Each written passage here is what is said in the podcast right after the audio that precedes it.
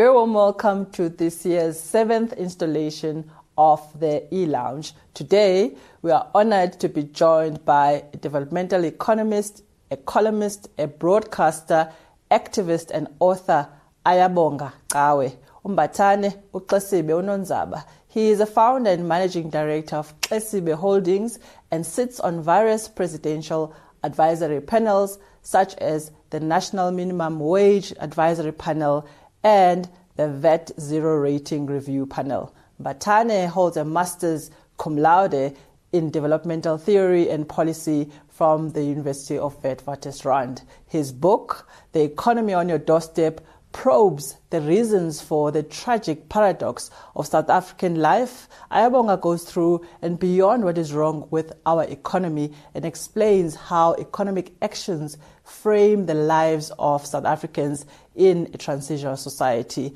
faced with challenges of unemployment, poverty, inequality. The book outlines some key areas that can and should define the policy agenda towards a people's economy in South Africa. Insights and inspiration stimulate great conversation. The e Lounge is one of our knowledge share platforms anchored on our values of learning and leadership. We do hope that you tune in, engage, and take away the knowledge from this great conversation. And always remember those who desire to lead should read. Thank you.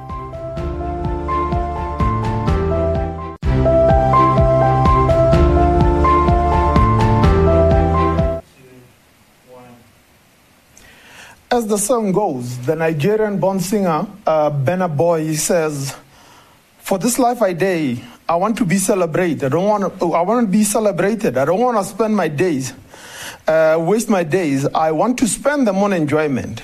It's plenty. Order Hennessy. Now, my guest today says, No, no, no, no, no, no. The politics of consumption are not in agreement with, with Burna Boy. And I say, Mr. Cawe, why? My guest today, Ayabonga Cawe, um, the author of The Economy on Your Doorstep.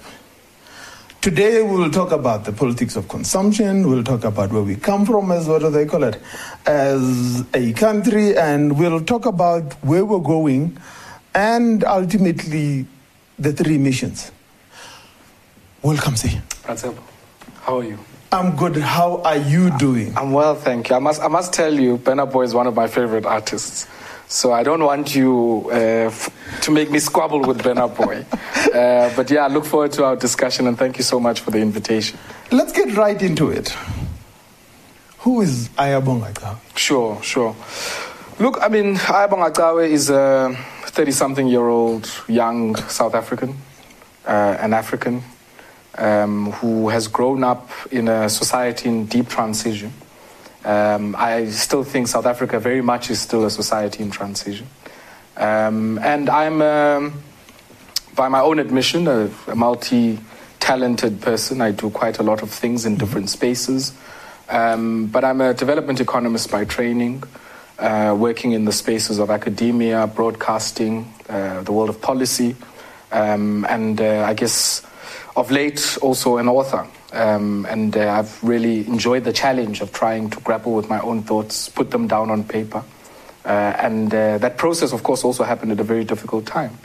We were dealing with COVID 19. Uh, a lot of this book is, was written during uh, the hard lockdown, um, from, of course, a lot of work that I'd gathered over the last five years to 10 years or so. Before we get into it, you owe me two more books. I'm sure, I'm sure I should have some before we get, uh, before I we should get, have some Yeah, before we, Yeah, we yeah, get yeah. on with it, you owe me two more books, and and and, and let's get on with your love for economics Sure, and how you got into economics, and and, and and something that you didn't deal with um, in this particular book, Mm. the role of education, and you know the the. Probably the downgrading of, of mathematics Mm. and the challenge why we do not have as many economists as we should have as a country. Mm. But um, how did you end up in, in economics? And, and Yeah. before we even get into the Sure, complex sure. thoughts in this book, It's so interesting, actually, that you that you uh, draw out that connection between mathematics and the study of economics. Yes, yes. Because if you look at most economists, a lot of them were mathematicians. I mean, um, you know, Keynes, Marx, uh, a lot of them were people who were very proficient in the language of mathematics, if I can put it that way. But for me, I think I, I didn't always want to be an economist. okay? Um, at some stage, I had dreams of being a chartered accountant because whenever I read the papers, all the CEOs were CAs. Um, but I think for me, it happened at a time where, towards the tail end of my teenage years, where the idealism starts, you know, where you start to ask questions why, why is the society like this? And I think the first introduction was in a mathematics class. Um, and we had a teacher who said, before we even get into the equations and all of that stuff, let's sit down and ask what, what, what you would use a lot of this for in life. Um, and they spoke about economics, and it didn't register really. And then I became part of a group called the 12th Club at Queen's College, where I went to school. Um, so it would take the top six students or top eight students in grade 11 and top eight students in, in matric. Uh, and they would create this club where there would be issues of discussion, be it current affairs, scientific inquiry, and so on. And I remember in a lot of those sessions always asking questions. And I remember the teacher used to always say, well, that might be best answered by economics. And similarly, in the history class, a lot of the questions we would ask about why is it that people go to war? Why is it that uh, material conditions change in such a way that it creates contestations in the society?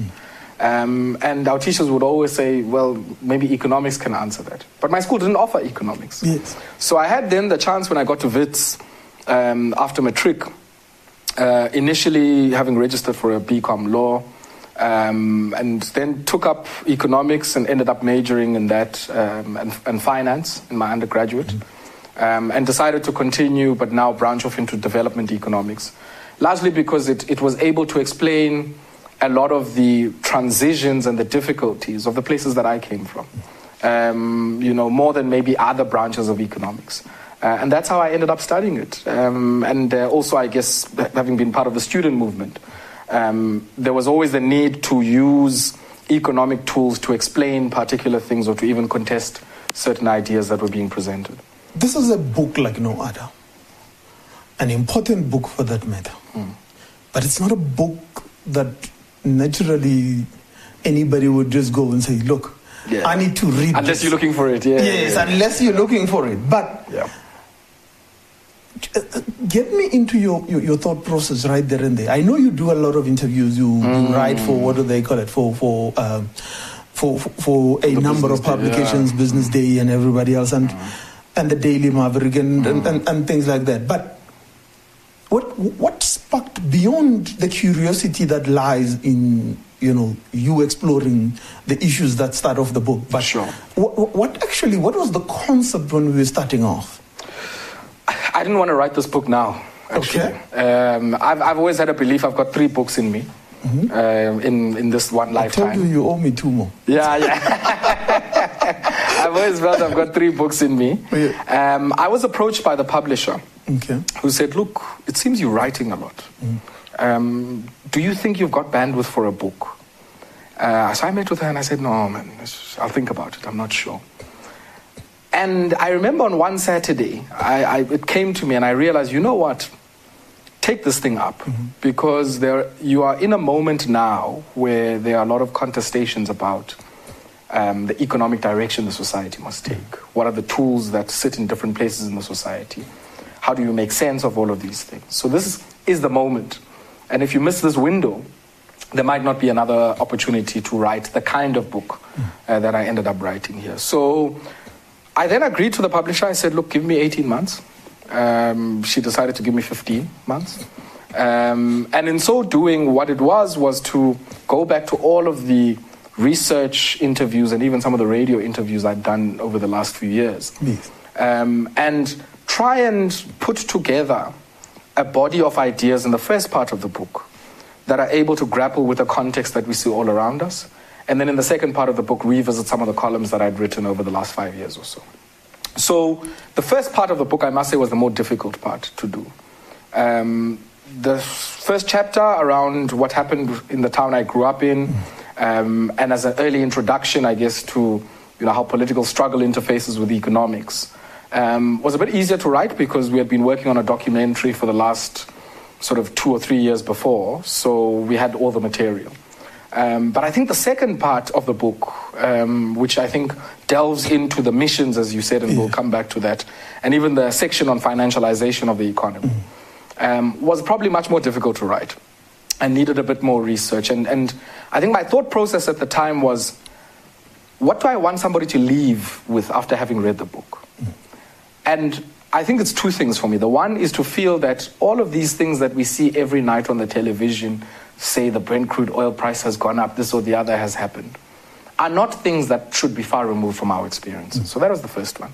But the second part is to also say very much of the South African economy is still open to contestation, open to being influenced in very particular ways. Um, and what it requires us to do is to have the vantage point and the tools to be able to engage in that discussion. Economics and economic policy is too important mm an undertaking and exercise to just be left to economists. And I think this book really was not, it's not a book meant for economists, what, although a lot of economists like it. Mm. Uh, but I think it's meant as a book for people who are interested in agitating for change.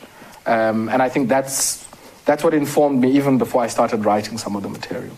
But, uh, this is an important issue that you've just raised now, because when we talk economics and you know in the general uh, nature of it. We can't talk the economics of the day or sure. the a period, a decade, or, mm. or something of that sort. But what you did is you went right back. You know, it, it, it, it, it is always said that the, the buffalo tree, or umlahlankosi as they refer to it in Zulu, has two, horn, two thorns. Mm. The small one that is very, uh, uh, uh, uh, it's very small, but it, it's very prickly. And yeah, it can go deep. yes, it faces yeah. back, and then the, the, the, the, other one face forward. forward. The reason for that is that you must look back, but don't get hooked up by the small exactly. yeah. And you'll see that its tree has this crooked way of moving around. Now, you have to remember mm. that, in essence, that is a reminder for you that you must look back before you look forward. Yeah. But always face forward so that, let's, before we look forward, and mm. then we go to the missions and do all sorts of other things. Let's go back into history. Sure. The apartheid machinations and what do they call it, and, and, and, and in itself, first and foremost, the Glen Grey Act. Mm, mm. And what it meant to you know the dispossessions of Africans. Because sure, that is an important sure, conversation. Sure. It is you know this book explains a lot. I go to the Eastern Cape quite a lot. Mm. Um, I know a lot of people there, and the number of farms that are not used there yeah. as I drive through bothers me. Mm. Uh, but I never understood why until now. Yeah. Um, let's go back there and, sure, and talk sure. about those things. Look, I mean, I think for me, as a, before you guys said yeah. roads must fall, let's talk about roads. Yes, yes, yes, yes, yes. Look, I mean, even when when we were saying roads must fall. Mm. I probably was not as familiar with that history. Okay. Uh, and think about it this way I come from what was the Glen Grey district. Yes. Um, both of sides of my parents are originally from that part of the world. Mm-hmm. Um, and so, in a sense, the moment I come into it, primarily through the work of yes. Umgov, Govan Mbeki, yes. I begin to realize that actually what was decided in 1894 in the Cape Houses of Parliament has had a much more enduring impact on the organization of African life in the rural areas than what we sometimes understand. Um, so the Glen Grey Act in 1894 establishes three things in African life, which I think are still a difficulty that we need to grapple with. The first one is this issue of marshalling people into small and at times dense pieces of land in order to clear the land for settler occupation, or occupation by farmers, and even industry. Uh, and it's tested out in the Glen Grey area. The second one is this idea of changing the social structure of the African household. So, this idea that you have this piece of land, we introduce title, but in addition, that title only accrues intergenerationally to the first male. It's called the law of male primogeniture. Yeah. Now, what then happens if there are five sons? What happens to son number two, son number three, son number four, son number five? All of them, according to the design of Cecil John Rhodes, have to pay a hut tax, not only the one who inherits the land. Mm all of them have to pay a tax irrespective of their ability to pay for it, which is a regressive tax by nature. And that tax is the mechanism that solves the labor problem of the mines and the farms. because you can't get the cash to pay for the tax without going and engaging in waged employment. And effectively, it creates the disintegration that we also see then becoming a critical part of the migrant labor system. The third element to it, in many ways, is that in embryonic phase, it is the forebearer of the 1913 Native Land Act mm. and subsequently the cutting up and chopping up of our country into different Bantustans. Mm. And if you look at all of the areas, even to this day, that were former Bantustans or where, you know, the Glen Grey Act or other pieces of legislation that drew from it were in effect, those are still the areas where people have the least access to internet, the least access to water, the least access to electricity, the least access to you know, quality roads that can move products and people in and out of those areas. Mm-hmm. And they also happen to be on all economic indicators the most backward areas, still to this day in 2022. And so for me, going back to that history was important in foregrounding that there was a mix of instruments here fiscal instruments, HUT, poll taxes, but uh, but ukanda pondo, mm. Um, all of those mechanisms, shuttling of people, the surveying of land, uh, shifting people into the most unproductive and uh, least arable pieces of land, and so on. And also the dispossession of people's cattle, their land, and all of the means they would have to survive outside of the labor market are still things that we are battling with now. Um, and so it was important for me to infuse that history, not because as an economist, history is a big part of my own method, yeah. um, but also because that history has relevance for contemporary debates on land reform, on social security, on economic transformation, and even on things like broad based black economic empowerment. There's an issue here that, that, that you're raising, which is the dispossessions of, of Africans, you mm. know, from to create poll tax, and because it, it's quite a, a, strange mechanism, but it was one that was quite effective. Yes, create taxes, the men can pay. Mm he will sell his first cow. He must go to Tepa. Yes. yeah, yeah. Once he sold all the cows, yes. he must go to Tepa. He yeah. must then go yeah. to Tepa and then ultimately then get to a point where we, we he has nothing yes. except to go and work. Exactly. In the mines, in the factories, and everywhere else. Mm. And then ultimately create this surplus in labor. Exactly. exactly. Now, when you've created that surplus in labor, then you get confused and you want to call another commission. Yes, yes, yes, yes. Yeah. Look, in the 1930s, it's so interesting that you mentioned that. Because less than 50 years after Rhodes presents the Glen Grey Bill in Parliament, mm. in the Cape Houses of Parliament, in 1930, no, 1929 actually, mm. uh, there's a call to create a commission of inquiry into what is called the native economic question. Now, if you recall, 1929 is during the stock market crash yes. of the Great Depression. Mm. So it's not only African people who are in a state of economic difficulty, but this state of economic difficulty has a particular bearing on African households. Mm. Uh, because of everything else that has happened subsequently, taken off the land, um, there's all manner of issues. The introduction of the color bar in the 1920s, which dedicates specific skilled categories of work only to white people and so on. Um, and so the Holloway Commission in the 1930s is probably one of the most interesting accounts because what it does, it gives a name and a face to some of the people who participated in that commission in places that I recognize, yes. having grown up in the Eastern Cape.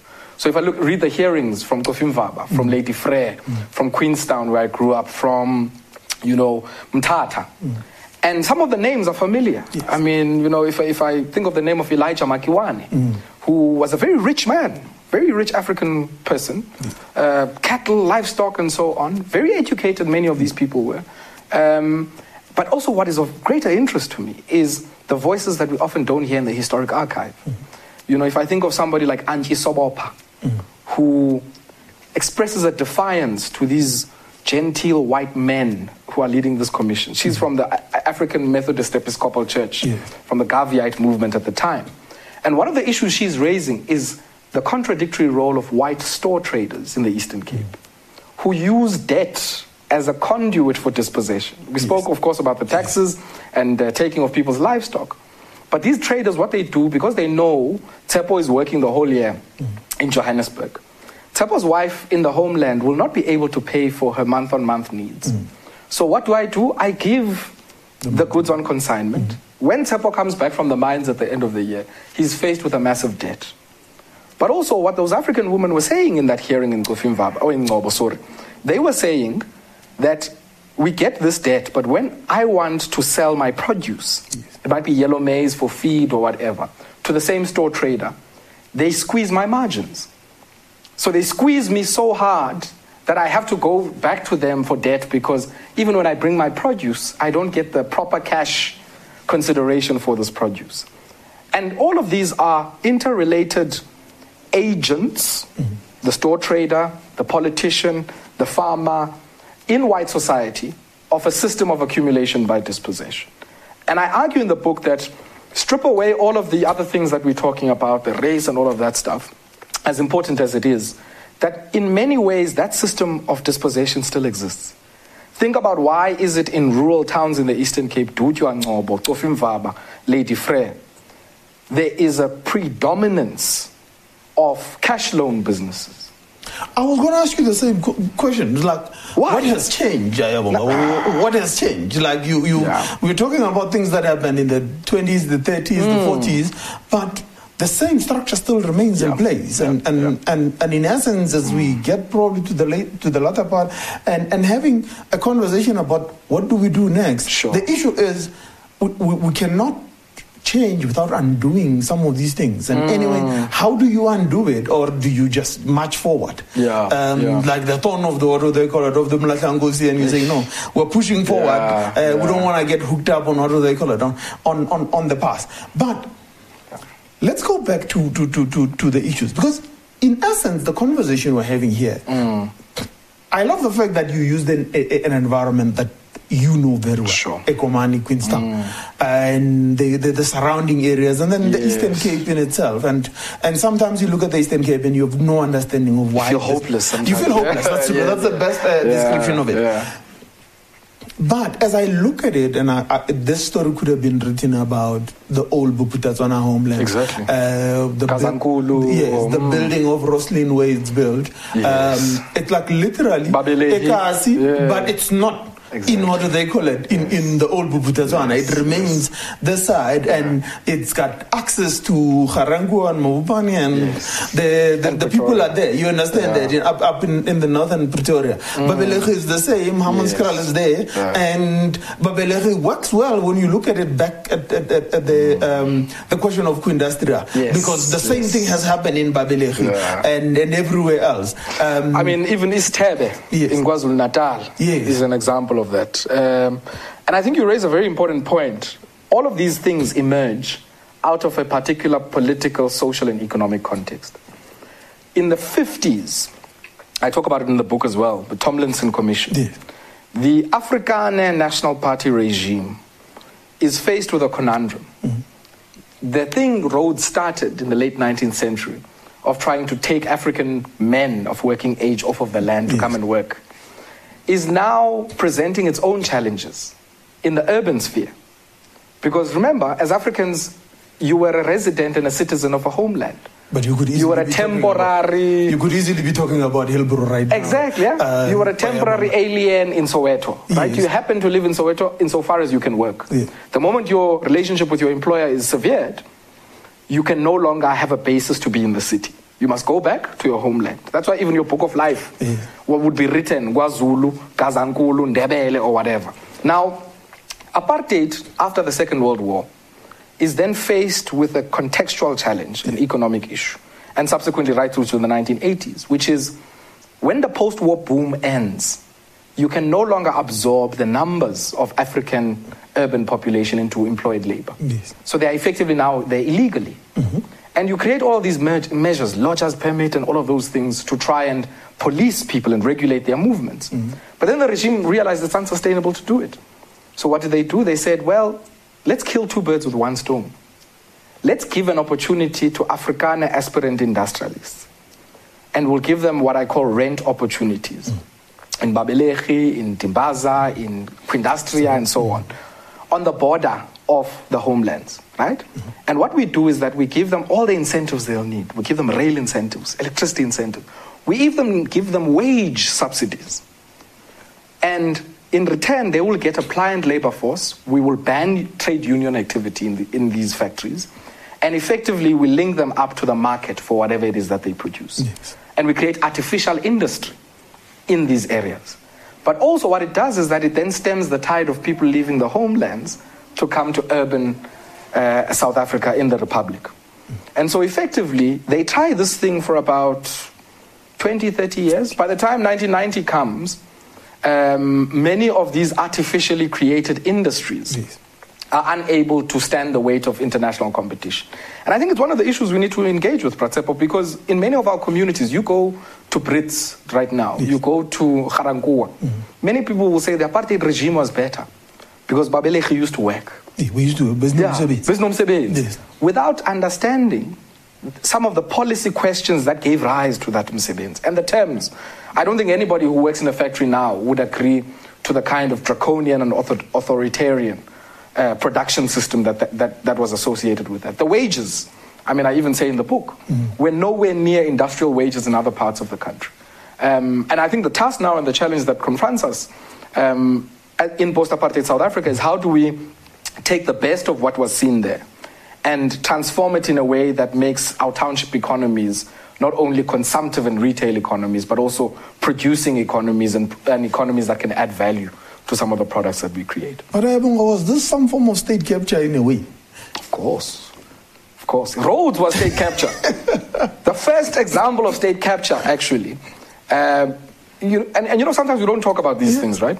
I mean, the idea of South Africa is not even 200 years old mm. as a phenomenon. This country, before 1910, is effectively a wild, wild west of contestations mm. between different commercial, political, and social interests. Van Riebeeck comes here on behalf of a company. Mm. Of course, it's a company that has a charter from, you know, the King of the Netherlands or whatever. And similarly, the British come here for solely commercial reasons. And their fight and contestation is what then gives rise to what we understand as the Union of South Africa. So, so in a sense, we're a nation in becoming. Um, and the capture by commercial, you know, um, the corporate capture of the state is something baked in as a feature since the arrival in 1652 uh, of Europeans in this country. The incredible bit in the book is when you start talking about the consumer boycott Yes, in yeah. Queenstown, Yeah, the yeah. first one. Yes, yes. And, and, and, and to me, you know, I've, I've since realized it wasn't the first one, but we can talk but, about but that. to- yeah. you know, for me, it's like um, it's an interesting conversation because to us, I mean, I know the consumer boycott of '86. Yes, I know the consumer boycotts that followed subsequent to that. yeah, Uh, Abantu used to be made to drink whatever they the bought. Vaal and- Yes, and yeah, all over the yeah, yeah, place here in sure, sure. Now, it's an interesting bit because suddenly when and, and we have to talk about this power that we hold. Yes. The power of consumption. Yes, sir. Because ultimately everything leads there. Yes, sir. Because at that point in time, we were able to numerous times force change, Mm. be it as menial as it was. Let's talk about that one in, in, in, in Queenstown.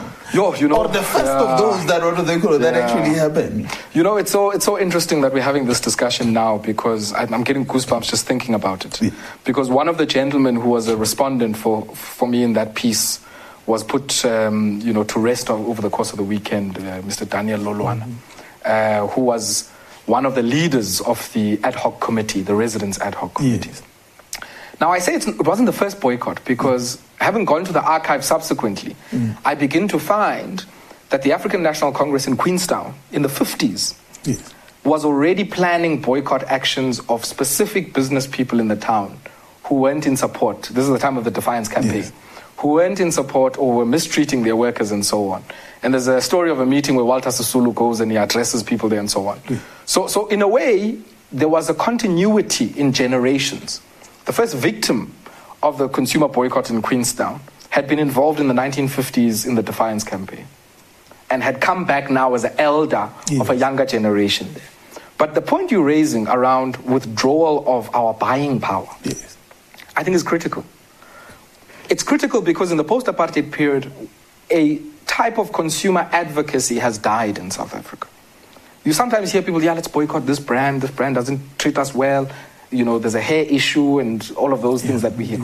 But there's no real politics that says, act as a group, not as individuals. You, my, my buying power as an individual mm-hmm. is inconsequential.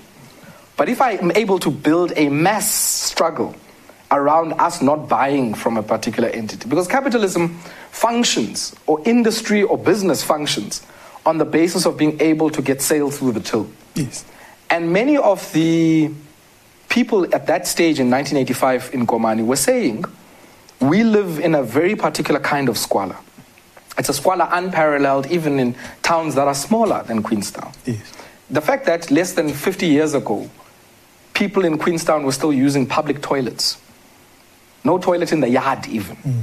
The fact that people's children were being taught in zinc structures or in people's garages, the fact that there were no recreational facilities, the fact that there was all of the things that are critical to reproducing successive generations of the workforce were not in place is why the community then said if you are not interested in replenishing every single day by making our lives livable, mm.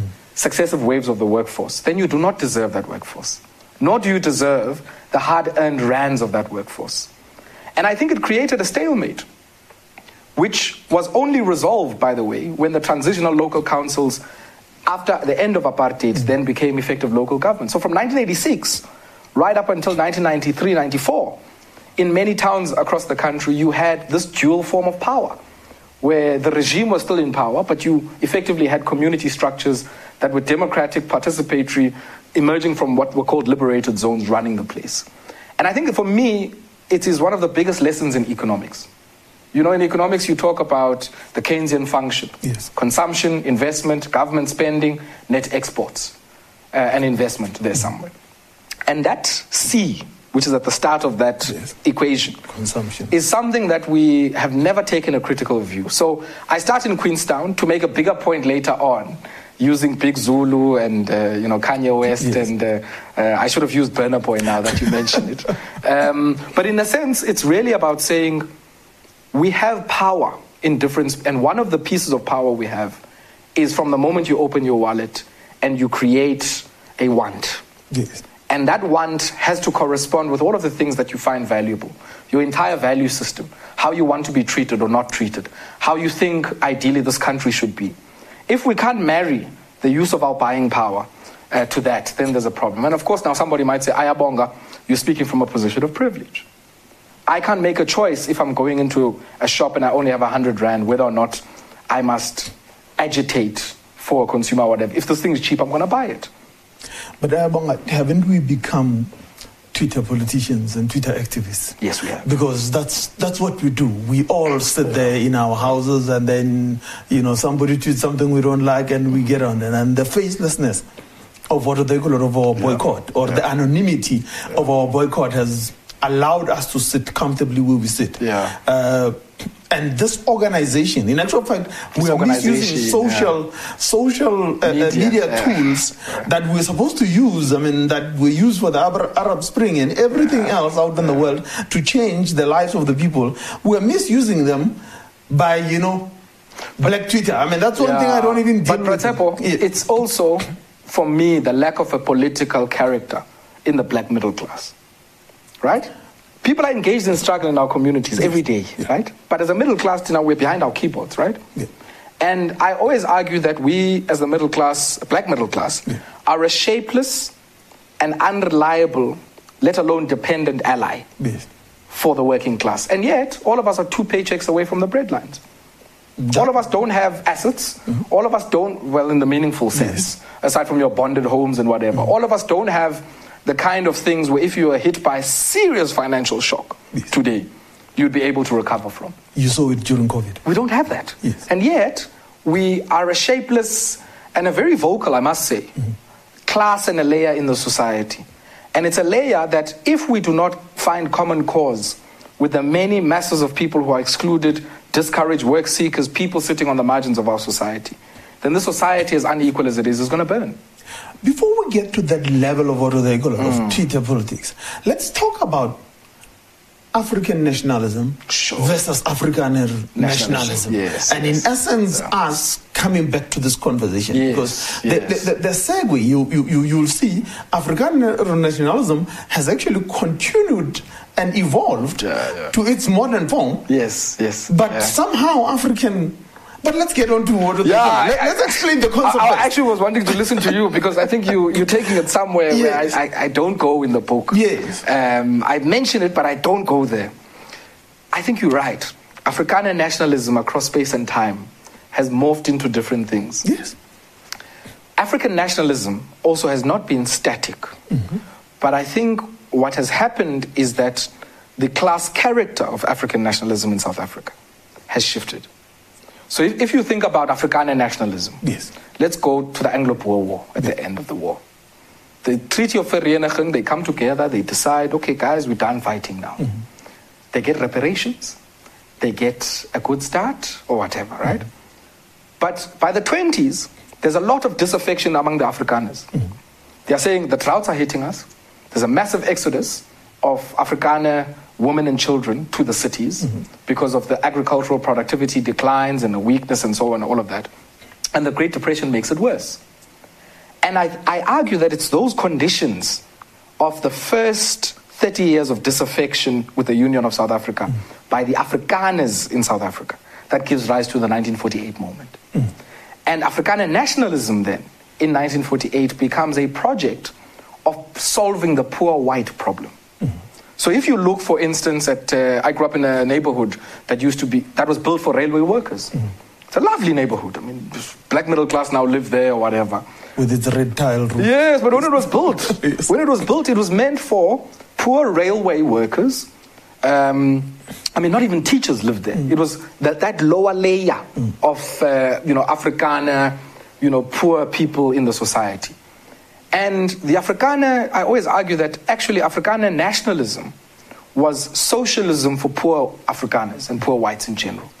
Because it made sure that all of the things that you need as basic needs are covered for by the state in order to give you a springboard to ensure class mobility. What did African nationalism do? It said, look, and I agree, African nationalism is much wider in scope and is much more inclusive than that exclusive, narrow Afrikaner nationalism. But our interpretation in the post apartheid period was to say, let's create a class, this middle class we're talking yes. about. But it's not a class in the truest sense, insofar as that it's a, it's a how do I say it, a reliable, you know, multi generational layer in the society that has its own political and social identity. It's not there. Um, and I think the ANC, to its credit, has created a class of people through employment equity, BEE, you know, and even uh, employment practices in the public service. But, is it but it hasn't created. It, it's created a class, yes, yes, but it hasn't created an, a class of economic agents. And, and what the Afrikaner regime did was to make sure that it's not enough to place people into Spoornet, yeah. but you have to create an entire constellation of institutions around that to ensure that you build your hegemony and power in the society. Yeah. You create a volkskas so that every month the salary that's paid to that menial worker goes into false volkskas. The bond that that menial worker needs gets from false volkskas. If I'm an Afrikaner entrepreneur and I need concessional funding, the Land and Agricultural Bank is there for me. There are a, ram- a, a range of other institutions, the IDC and others, who are able to assist me. We have not done that. I wonder, did we throw out the baby with the bathwater? I think we did.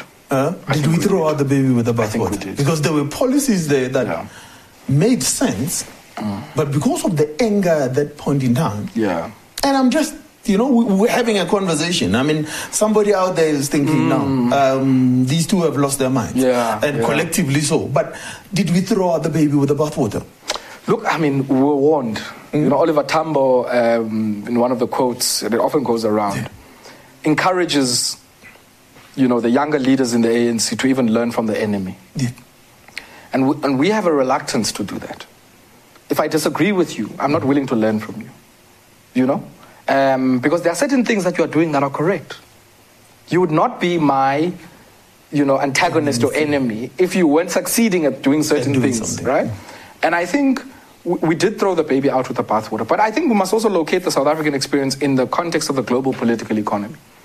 Some of the things the uh, National Party was able to do in the 40s and the 50s were not possible in the 90s. Yes.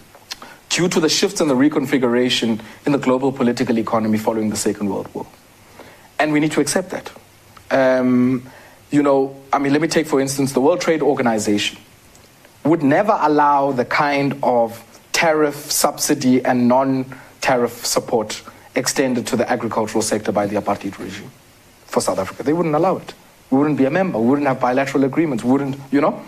That's one example. But the other one is that there was an ideological shift even among the elites that were driving you know, the apex nationalist organization at the time, the African National Congress, who was starting to be won over to arguments that were saying you need a minimal state intervention in the economy, you need um, all of these things. Now, of course, on that point of the minimal state intervention in the economy, that flies against the socialist leanings of the alliance. But it also was convenient at the time because apartheid had been such a state heavy model. So, in a sense, freedom was also about a retreat of the state away from different parts of social and economic life. But this one, in my view, was an unintended retreat that opened up the state to particular kinds of contestations that we're still dealing with now. Um, and we're dealing with them in a situation in our society and in our communities that is much worse. We, we will come back to this issue. But, the, the, the, and, and, but I want to ask you a question. Have we in some way tried and recreated the subsidies, you know, the um, mm. the the, the yeah. DTIC yeah. has got some subsidies for farmers, it's got uh, for production, for all sorts of other things. But and, and and the bit where I think we threw out the baby with the bathwater. Mm is the integration bit. Yes. Because we have all of these things, they are yeah. there. Yeah. First and foremost, accessing them is a nightmare. Oh, the, the, the, bureaucracy that mm. goes with them is just unbelievable. And then, secondly, then it's they are uncoordinated. Mm. When you look at them, in actual fact, I always say the South African government is not short of plans. But it's short, it's short of leadership yeah. and coordination. Is, is that the, a true assessment? I, I think it's a very true assessment. And I think the example you make of incentives, some of the things that were done are possible. Um, but you kind of have to have a creativity to think of them differently. And I argue in the book that one of the areas, so what might have been an incentive during the apartheid regime, you might want to do now via procurement. Instead of just giving somebody a blank check. Yes. Because remember, a lot of the Afrikaner businesses who got those incentives, there was no reciprocal expectation that you are going to expand your operations. You could get for 30 years straight up with no expectation of any reciprocal action an incentive, wage incentive, rail incentive, electricity incentive, all of those things. And that's why by the time, so there's no expectation that you must improve to the point where you can compete globally. Because there must be an entry and an exit point, even in an incentive. You can't be living off of incentives forever. Um, and what I find interesting was in South Africa, we didn't learn from that experience. That the moment those Afrikaner industries were exposed to international competition, they all floundered mm. because they'd been artificially propped up by all of these measures. Um, and I argue in the book that there are areas of unintended in- industrial policy. Let me give you some examples. The creation of a black middle class in South Africa has created more domestic work jobs than ever created in the history of this country. We don't think of that as mm-hmm. industrial mm-hmm. policy, right? The fact that you put more black people into work who now need to look after at a care level yes. their parents, their children, and all of that stuff when they would have been in their homes yes. has now created an entire new sector that might not have been there in the black community. Yes. Not a lot of black people had domestics per se, right? That's the first. The second one is why is it in all of our townships and our villages there are hardware stores springing up everywhere? Mm-hmm. Why? Why is it when I read the numbers of Cashbuild or even any of the other, yes. you know, infrastructure guys, they say a big part that's driving their margin growth is actually coming from the rural market. But before we go, Why? go, go, go to that level of what mm. they call let's stack it up because me and you we can have a very sure, complex sure. conversation about something yeah, that, yeah. that requires us to stack it up. Let's go back to the household income of any province. Oh yeah, sure. But in sure. particular, the household income of what do they call it, of, of the Eastern Cape. Yes. Because that in itself starts to stack up from the yes. conversation we no, had sure, about disenfranchising and taking away and, and what do they call it, uh, and dispossession, mm. to now what has now become the income of the household yeah. in, in, in, the Eastern Cape. Mm. And I was shocked when I saw that graph. It was like just. Uh, I still think even stats are say underestimate. Yes. Um, the majority of income to most households in the Eastern Cape comes from social grants. The majority of income for Eastern Cape municipalities comes from grants from national and provincial government. Now that should show us something. Yes. There is no private sector that is meaningful, value adding, and employment generating enough in the province that we can call it a private sector. Now, people might say, well, you've got the automotive sector. I'm saying, yeah, yeah, sure, I get that. But I'm saying now when I talk about the rural hinterland of the Mm. Eastern Cape, I'm not talking about Gqeberha, I'm not talking about East London and Mm. so on. I'm talking about the overwhelming land mass and territorial space in the Eastern Cape. People do not get employment, uh, income from economic activities. Now, coming back to the point we were talking about policy, the social policy of the country has effectively created now an injection in, at a household level. And the macro fiscal policy has created an injection to the municipal administration. These things are linked. But the inadvertent or unexpected outcome of that has not necessarily been to create new industry. Mm. What it has done is to crowd in a very parasitic form of industry where the money makes a one way trip into the retail sector as riskless, predictable cash flows. And that's why it's not surprising to find Mr. Price saying they think their second half performance of this year might benefit from the back pay of the 350 social relief of distress grant. Mm-hmm. Because they know some of those people are going to go and spend that money at Mr. Price or pay down some debt at Mr. Mm-hmm. Price. So, so, in a sense, what is a good policy, because we have not monitored and followed the money, has effectively ended up creating cash flows for other people who might not, in some cases, see themselves as partners in our vision of economic reconstruction in this country. Talking about social grants and your idea of how we could actually use them and reuse them Yes. and then restructure them because that is an important issue Yes. because we, we, we cannot continue with just giving them in the money form um, Yes. for us in the what do they call it in the in the transport sector we're even talking about um, should we be subsidizing uh, the, the operator or the transport Or the consumer. or the, or the what do they call it or the commuter Yeah, yeah. now th- it's an interesting vision. Let's have a bit of a chat about that. Yes. I must say, I, do, I don't envy you. In the transport space, the debates are much harder. But you see, with this one, for me, I argue in the book, and it's, it's part of these missions. Uh, and the first one, I, I argue, securing the base. Yes. Um, the Eastern Cape is a paradox. Yes, majority of households are reliant on grants, but almost every household has some livestock. Almost every household has some land parcel. Yet, it's one of the most food insecure provinces in the country. So, your first step in getting economic participation, which might not necessarily look like a job, Yeah. is to say to people, how do we produce for our immediate needs? Mm-hmm. But also, how do we assist one another using our common ties of social solidarity in our communities to produce for the market? Mm. And the first market, you know, if I go and produce yellow maize in my village, I can assure you now, Pana will never buy my yellow maize. Hmm. Pana, the feed company, they'll hmm. never buy my yellow maize. So, which market do I have? And I express stories there of people in Mount Frere who are producing, hmm. but all their stuff goes to waste because there's no market. And I argue that to resolve the market access issue, you have to earmark a cashless component in the social grant. Let's, let's use the 350 as an example.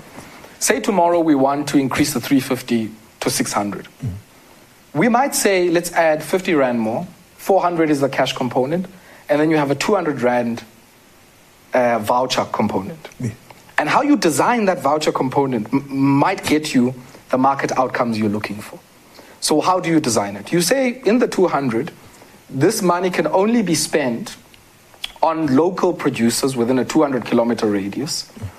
Um, and these producers must be registered with the old municipal markets or even local markets in our villages. And on the day of the payday, they bring their wares to the mm. pay point Yes. and you get your 400, you get your voucher as well. Mm. Now, if I want with that 200 to buy five day old chicks mm. that will grow into chickens and I'll do whatever, I might think of doing that with the 400, but I probably won't if I've got the option of the voucher. The voucher. I'm going to go and take that to the person who is operating there. They'll give me the two chicks, maybe in a paraffin or whatever, and I still get to keep the 400 in cash. And I use that to buy in places where that voucher cannot assist me. But what the voucher does, once I've collected it, I go back to the government and then they give me cost plus a particular margin on the products that I have. So if I've got five tons, I know at least one ton of that yellow maize mm-hmm. will go into the market that is enabled by the social grant. It gives me access to a market. It allows me to be confident enough tomorrow to plant. Mm. And when I plant, I'm going to need labor. And that's what, where we start to crowd in this kind of economic activity, rather than making a one way trip to a mass national retailer, mm. which only has a distribution center there, but has no real production or value addition happening in that area. The second bit of it that you make quite a big point of, and I was always shocked at the amount of money that is returned by the what do they call it by the Eastern Cape government on Oh, infrastructure. municipalities as well. Oh. And, and, and, and, and I'm shocked about it and because if there's one province that needs Infrastructure. infrastructure, is is that one. What is going on in this? all problems in the Eastern Cape are infrastructure problems. Even this thing I'm talking about now, Yes. that example, might fail because of infrastructure issues. It might fail because of difficulty access roads to get your produce to the market. Now, on infrastructure, I argue I call it securing the home. Yes. Um, and of course, in ambit, the scope of it is much wider than just residential construction. But I argue that there's a very interesting phenomenon that happens in rural provinces. It's more pronounced in Limpopo, I must say, than in the Eastern Cape, but you start to see it in the Eastern Cape. We often say, abantu bethu bayathanda istena, which means we love bricks, Yes. right? And this culture of home improvement, Yes, especially in the rural areas, of the inventor. Yes, in Venda, and we're starting to see it now slowly in the Eastern Cape and in you know KZN. Yes. And but I mean Limpopo is the is the place where you see this in most stark fashion. What has happened is there are a lot of immigrant traders, primarily Somali, Pakistani uh, nationals, coming from the third world, who have recognized that actually those migrant flows we're talking about, and in the Eastern Cape, there's primarily two corridors. Mm-hmm. There is the three, maybe. Uh, there is the Cape Town corridor. Mm-hmm. There's the Urban Eastern Cape corridor, so PE, uh, and then there's the Joburg corridor. Mm-hmm. What is common a- across all of these different corridors is that people come and work in Johannesburg, send money home for renovations and improvements and to build beautiful homes there because that's our retirement plan. Some of us don't put money in annuities. We put money to make sure that my life can be comfortable when I go back to the village to go and retire.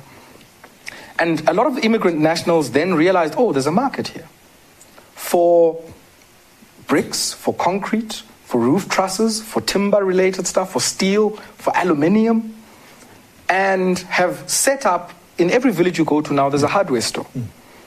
Now, that is a failure in understanding from our own government because all of that could have been operated by the state. We have Sanral, for instance. The material needs of Sanral, fine, open it up to the market, they create national roads. But surely every municipality, especially in a place like, uh, like the Eastern Cape, should have had an infrastructure hub where you choose where you play. Do I play in the timber value chain, making you know roof trusses, making treated timber and whatever, or do I play downstream on the building side of things? And we have not had an intentional localization strategy around that. I think it's welcome now, and it's only coming now, I guess, that for instance the government has designated cement for public infrastructure projects. But what we should be doing is to extend that designation to critical inputs into household residential construction in the rural areas. So that even if a Somali trader is selling there, there is an obligation that that timber is coming from forests that are in the country. That aluminium is coming, some local content percentage of it from South Africa. Because one of the issues we're seeing now as a result of this residential boom in the rural areas um, is also a rise in the import intensity of the materials that are used in construction, and we're losing an opportunity. Now, as we look at that and we look back at, you know, the border towns, like, Yes. uh, you know, the, the Ekandustrias and, and all of that, isn't there an opportunity? And this is where there's this functionality in policy where Yeah, yeah. We, we, we've got the, the assets, we have the, we have the policy framework to can make this work. But somehow the district development model is not Yeah. really kicking into gear and firing on all cylinders. Yeah. Look, it's still early days. I mean, my, people often say, hey, when are you are the biggest champion of this DDM? Uh, but I, I, I think it resolves this issue of coordination you were raising earlier. Yes. Um, and it's still early days, of course. But I think you're right. That if, if Babelegi, or even uh, if we use an example out in Limpopo, um, one of the former homelands, uh, one of the former Venda homelands industrial parks is there. And you know you've got a residential construction boom. Surely we can pick out two or three critical inputs into residential Elements, yes. construction And we also know that every year, and I make the example in the book of what I call ventilated pit toilets. Yes. Every district municipality in the Eastern Cape that is a water service authority, that has a function looking at sanitation, knows every year they need to procure VIP toilets, as it's called. But every year they act as if they're discovering the market for the first time. So I procure in August this year from Tepo. Next year I'm going to go out on tender again and act as if there are other people now who can, you know, give me this thing. And in all likelihood, if you look at the bid documents, it's always the same people who bid. Why are we not creating a strategic thing that disincentivizes middle persons, disincentivizes imports by saying, okay, here is a market of eight producers. For 10 years, we are going to support you and say, we are assuring you you have a market with us for 10 years. In return, go and raise capital to build a factory. So that you don't bring these things with a truck. Go and raise the capital. Located Ekandustria will give you better than expected rents, will give you a zoning application, will give you discount on your property rates. Go and create a factory there. And Tina will, t- will give you an offtake for the next 10 years of a specified amount. Of course, you can produce more and sell to the market, that's your baby. But what ends up happening now? We micro parcel projects. So because I'm in now on this project, I don't know if next year I'm going to get in again. What do I do? I put in a premium. I make it so expensive that it takes up so much of the small budget of this municipality that can't raise its own money. Yet the municipality, with that budget, could have effectively created a taxpayer tomorrow, and they didn't. Because remember, if that factory goes there, tomorrow they are paying you as the municipality. But I have this understanding, I mean, of, of what do they call it? I mean, we, we, we are having interesting conversations Yes, with, yeah. with the cities as, as, as, as I Sure. look at what do they call it, as, at expanding the health rate. Yes, yeah. And I'm saying, let's talk about land, land where I locate the stations. Mm.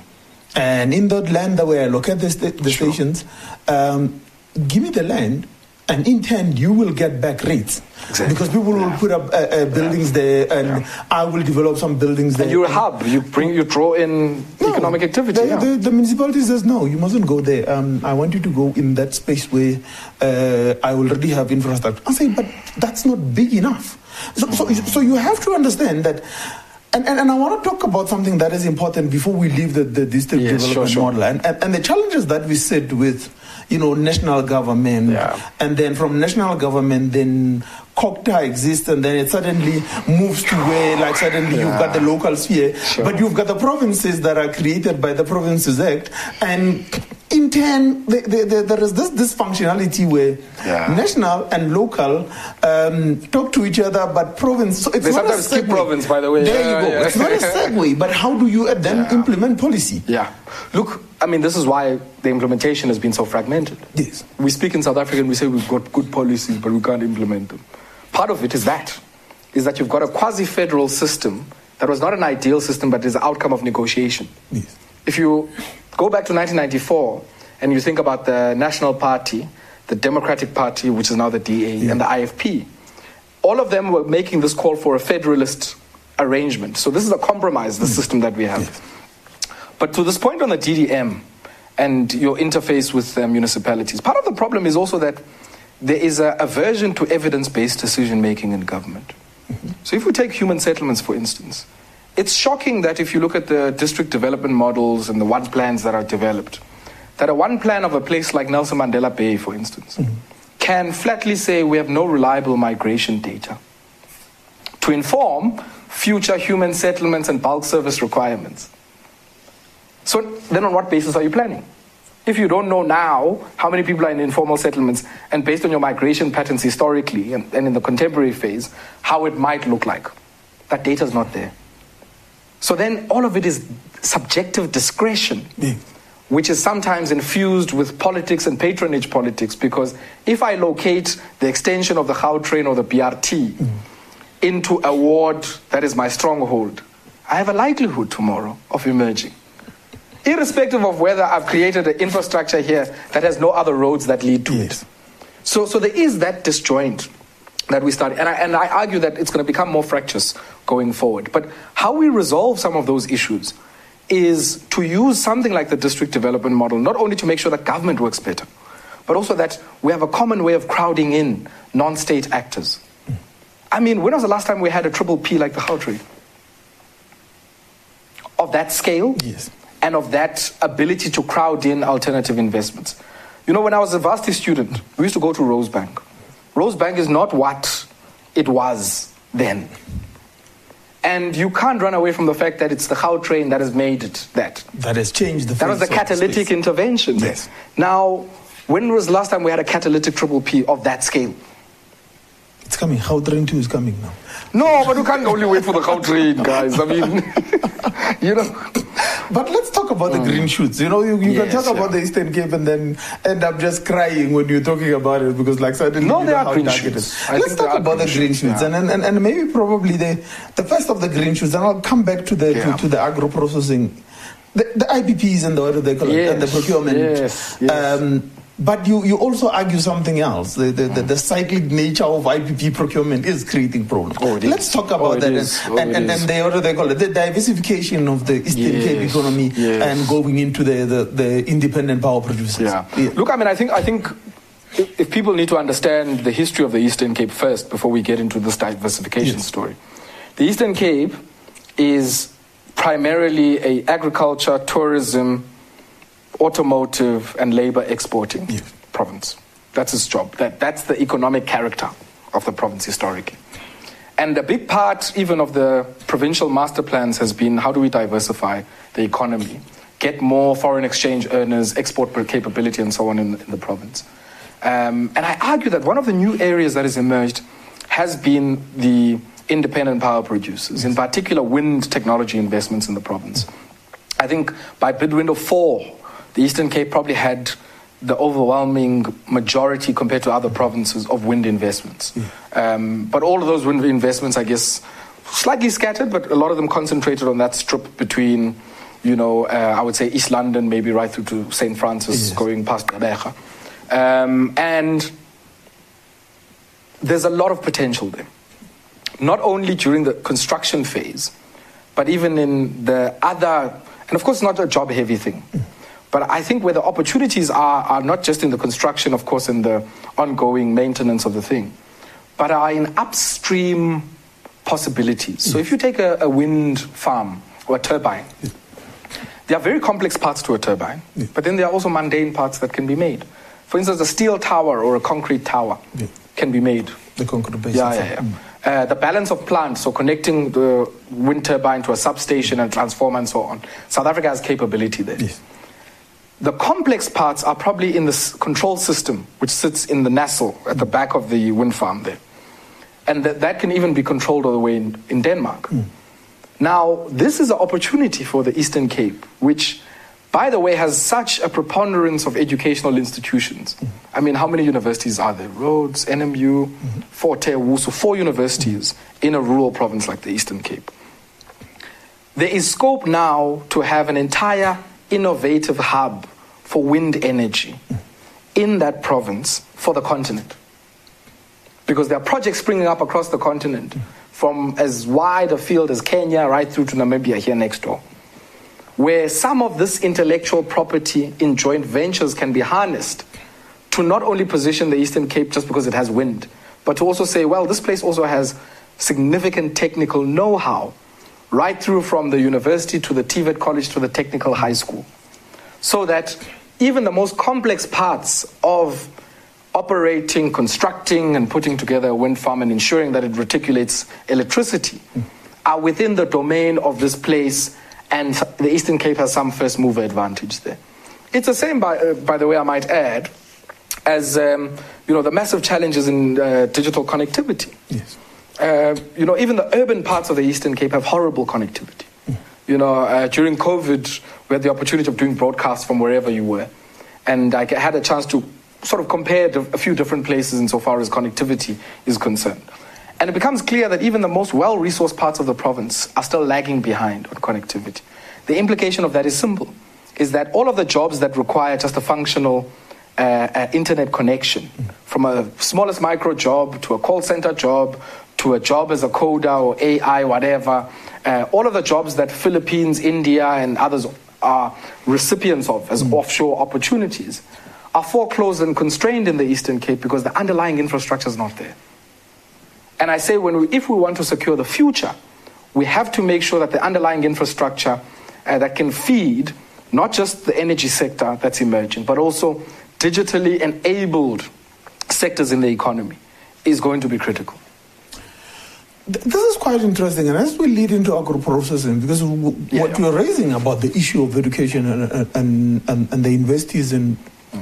it, it's always been strange that a lot of the ideas. Um, there's an idiom called processing and Yes, the use of what do they call it of algae to produce fuel Yeah, yeah. Uh, that comes from NMU Yeah. uh, and you going but that is consumed by consulting companies in Johannesburg. Or in the US. Yes, mm. and it's never ever, it never ever is made into a, what do they call it, a, a, a- business Yeah. locally in, um, which is the, the, the curious case of mm.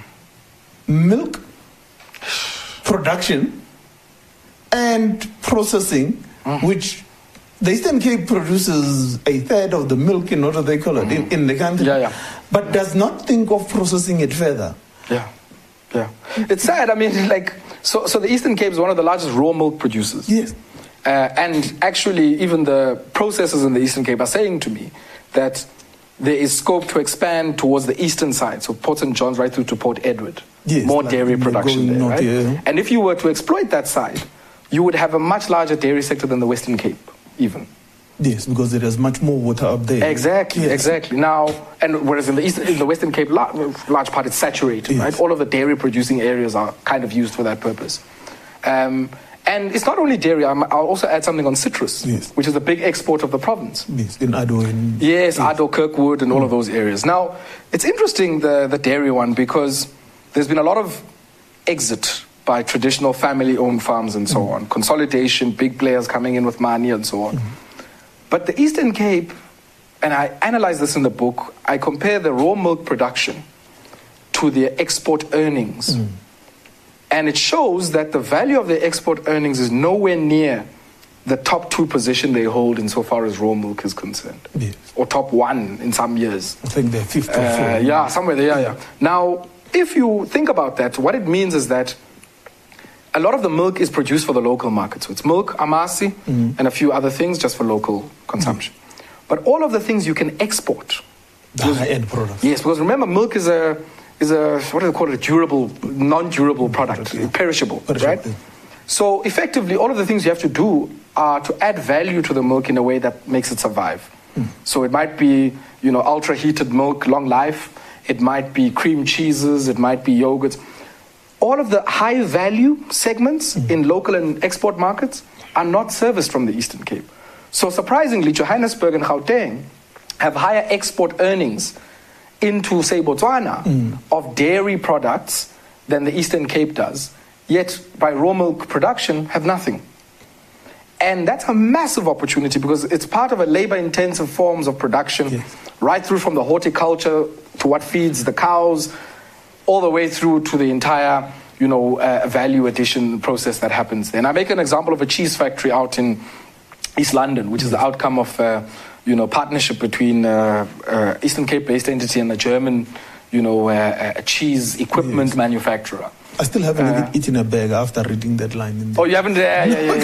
yeah. What? Because all the cheese comes from New Zealand. Yes, I, I'm, I'm boycotting burgers. yeah, but I mean, the interesting fact there was all of the processed cheese you find in your burger, in your pizza, and all of that, until fairly recently, uh, would have been coming from New Zealand. Yet we produce so much milk, we have the conditions to do it here, but we don't have the investment in capital. So people invest in real estate in the Eastern Cape, people invest in finance in the Eastern Cape, but very few people in South Africa and abroad invest in equipment, provide working capital to industrialists to add value to the things that are produced. Because think about how much value comes from somebody at the Fort Hare Dairy Trust Farm Yes. of having now a new source of demand for their milk. Of now having somebody sitting in Kucha from the dairy group who's Yes. buying all of this stuff um, at scale. It changes not just that position of that place as an academic demo farm, but it changes its role in the entire economy of Alice. And, and I think for, for me, that's these are the kind of economic things we can do rather than stop doing small piecemeal projects. Yes. Uh, allow people to produce what they are producing, allow people to rear the livestock they rear, but then be able to create a stimulus downstream in the aggregation of that produce. It is an interesting concept because, in essence, we're going back to the idea of the old cooperatives Yes, yes. that were there. Yeah. You know, when I grew up, my grandmother. Corporasi. Yes. Yeah, yeah, yeah. my, my grandmother Sure. used to sell the maize that uh, she used to plow, and Yeah. you know, I used to drive the tractor there uh, to the corporasi. Yeah. You understand? And, and- and- but somehow those structures have fallen apart. And Yes. that's I say, because we thought we were smart, right? Yes, we have we thrown uh, uh, the, out the, the what do they call it, the baby with the bathwater.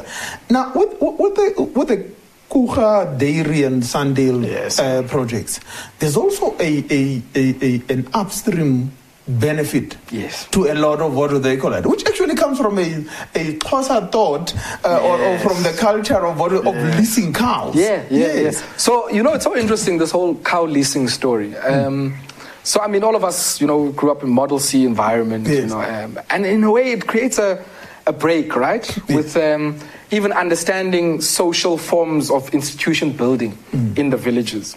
And I remember um, in one of the Xhosa classes, they had this. Um, in primary school already, they had this uh, idiom, Xhosa idiom, and uh, so it goes "inkomo yenqoma yinsengwe ibheka," which you know I don't like to translate, Yeah. but but the whole point of it is that a leased cow, Yeah. when you milk it, you always have to look over your shoulder Yeah. because the owner The could owner come at any come and- stage. yes. Uh, and I remember sitting at home asking my father, like, "What is this Ngoma story?" Yeah. And my grandfather, Mm. uh, so one of his uncles, was in the room, and he was like. Why? What do you know about Norma or whatever? Yeah. And he waxes lyrical for the next hour, Yeah. talking about the system. Yeah. And what it was was a system that said, Tsepo has many dairy cows. I only have one cow. Mm. It has no milk. Maybe mm. I have a bull or whatever. Yeah. But I need to make sure there's amasi for my children at home. There's milk for umdogo in the morning and all of mm. that.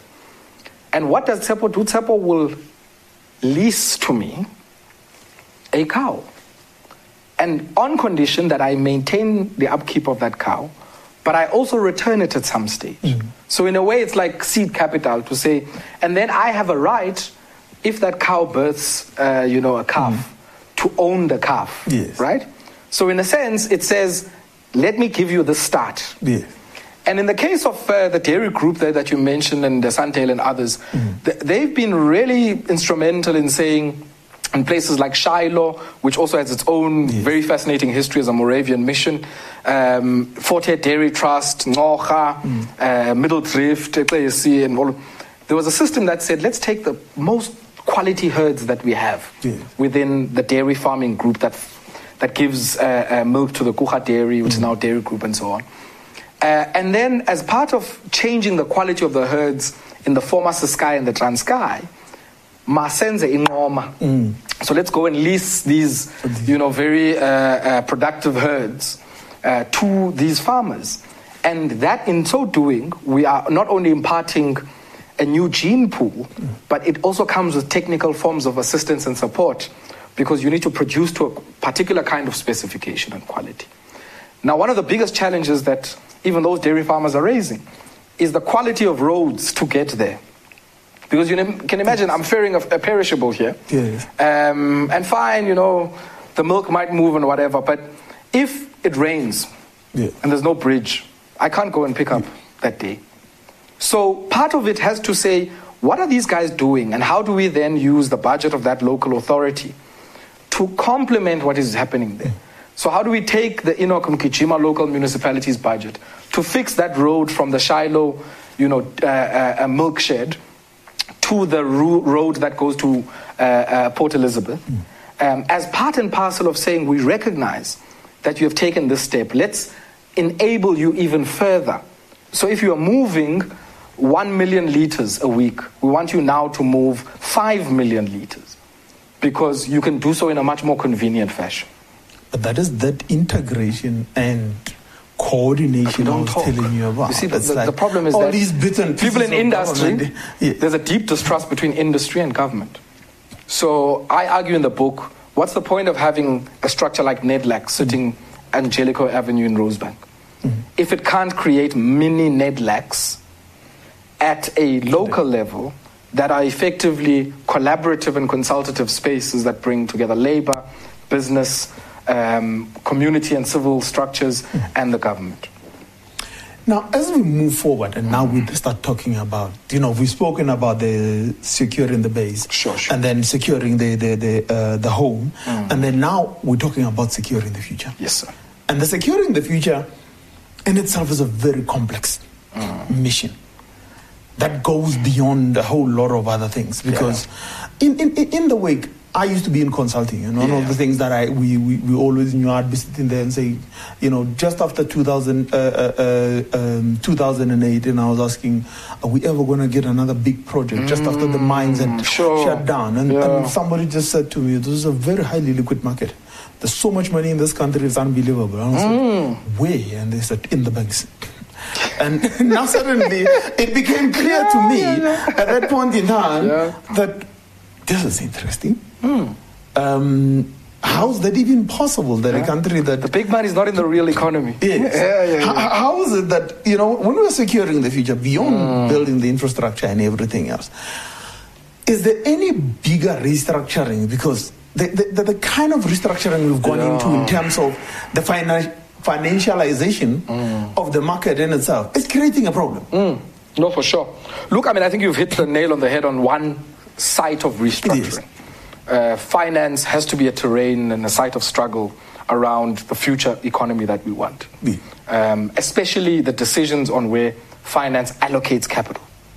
So let me give you an example. We've been running for the last 18 months a project in the Eastern Cape, putting Wi Fi in public spaces. Yeah.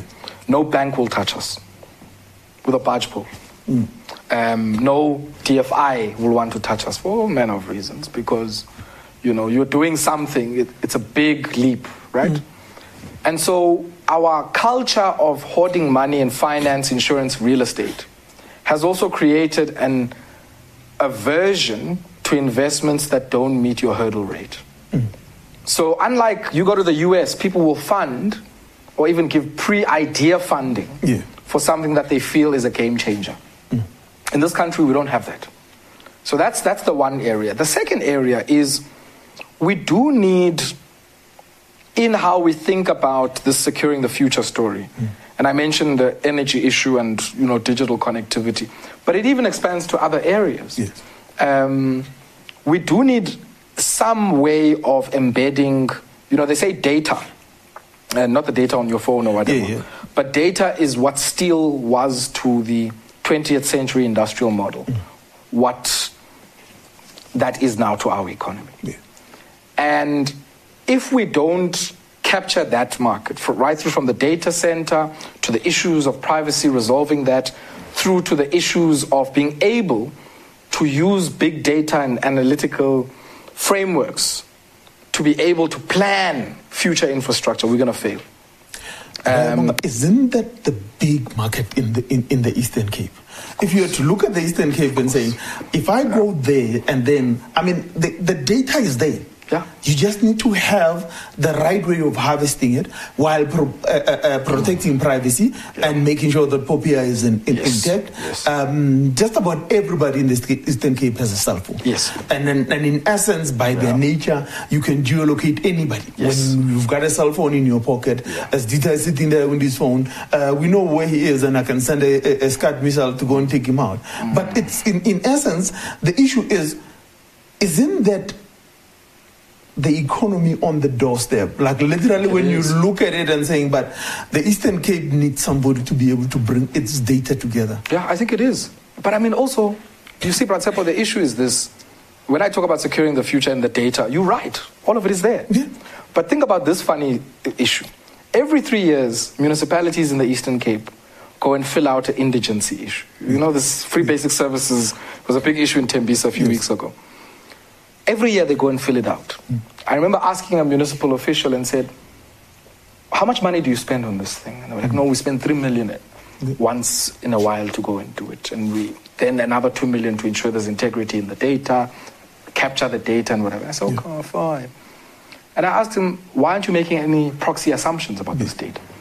He says, what do you mean? I say, Well, I can tell you already if you gave me the following data sets, which households are indigent. If you gave me school enrollment data in, um, you know, no-fee schools, if you gave me um, data from SASSA on who is earning a grant and the household data they give you, and then the third one is I can also give you data based on cell phone signal data Yeah.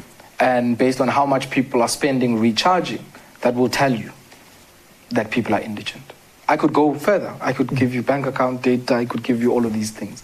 And I said, as a state, there are data sets here that you have access to. Um, but your starting point is that you are not doing that analysis first and then saying the secondary part might be a cheaper exercise of just going to verify. You want to first spend the 5 million when you could have spent 500,000 on just the verification. So part of this designing and securing the future is about smart government. It's about ensuring that uh, we are not left behind in the greening of production. Renewable energy comes in there strongly. Digitization of work, digitization of you know homes, uh, communities, and spaces. Uh, you know, it's so funny. You hear municipalities in the Eastern Cape speak about smart cities. No, we want a smart city by 2030. Okay, you want a smart city by 2030, but your electricity infrastructure is 80 years old.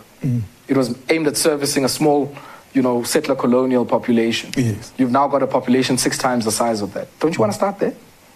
Mm, you look at Port Alfred and you, it was meant The water for- issue. Yes. Oh, Kosiam. Oh, you know, I mean, and, and, and the other issue is why do our projects take so long? Take Port Alfred. Yeah. Port Alfred, there is a project there aimed at combination of social housing, bonded homes, and I think the mix of RDP, FLISP, that kind of thing. Absa Development Company comes together with the Office of the Premier. Um, they decide we're going to build this project. I put, that was in 2010. We went there doing field work a few weeks ago. They are still building the sanitation pump mains and station that will service that area. So there's no. There's no bricks uh, construction. They're There's still no building buildings. the connecting Yes. service. Yeah. They're still do Yes. bulk. Yes. 12 years later. 12 years later.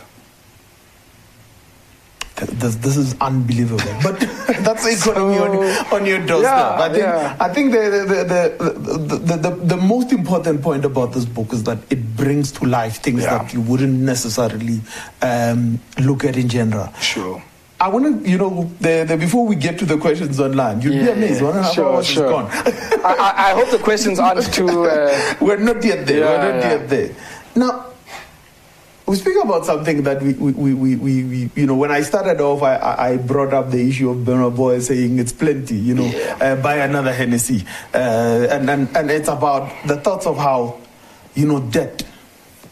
And and this hasn't changed. I mean, for years, you look at it, uh, when December comes, the houses get painted, and you can literally see as you drive down past Cut Cut and uh, down past the and Cut Cut there, and you look at this, and then the house, the, the colorful houses down there, uh, they've now been refreshed and everything else. And you Come know, the- December. come December, you know, the in kit is coming and yeah, everything else. exactly, exactly. Now, but this is a consumption based on future earnings. Yes.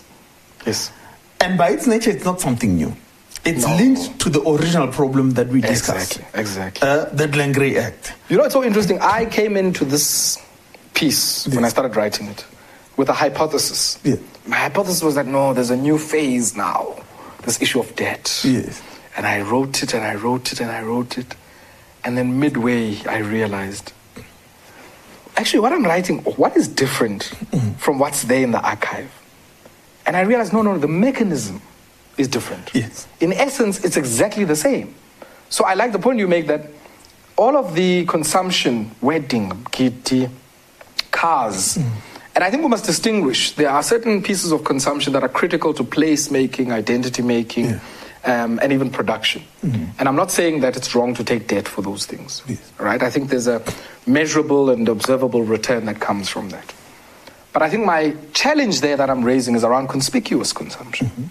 Um, you know, and uh, I mentioned the context of Kanye West in that because what we do is to use debt for conspicuous consumption.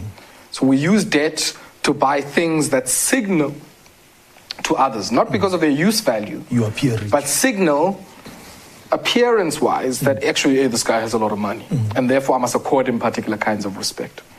And this is why, in an economy that is deindustrializing with no jobs, that we sometimes get shocked when we can't rationalize why people will go and choose crime. And I argue that in some cases, leave aside the criminal intent and just ukanga, leave aside that, mm-hmm. right? But there's something about a society that respects you not for who you are, but what you have, that entrenches something in the ideas of young people, in particular young men in a patriarchal society.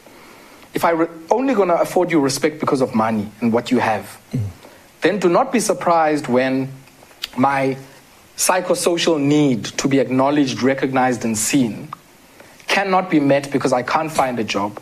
Not because there's anything wrong with me, but there's just no jobs. Yes. And then when I decide to go and steal, the first thing I do is to blow that money because I want to fill that compulsive psychosocial need to be recognized and seen.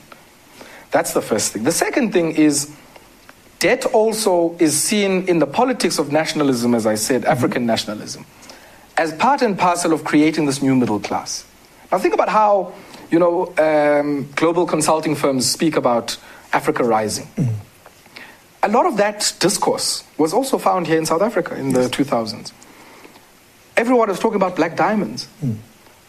And in the context of that, it was talking about them as a consumptive market Yes. rather than as a class of people that are producing stuff. Um, and so the struggle then among firms and different branches of capital became how do I get a bigger chunk of that wallet? Yes. And everything you see around us, I could walk outside now.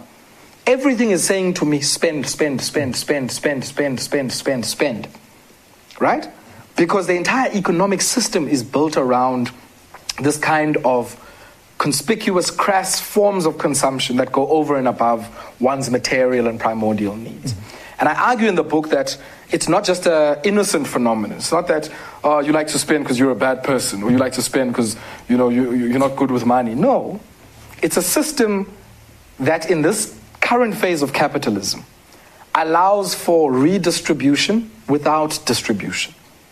So you can give people the impression that you are paying them 20,000 because they can access credit for 20,000 while paying them 5,000 rand and still protect your profit share.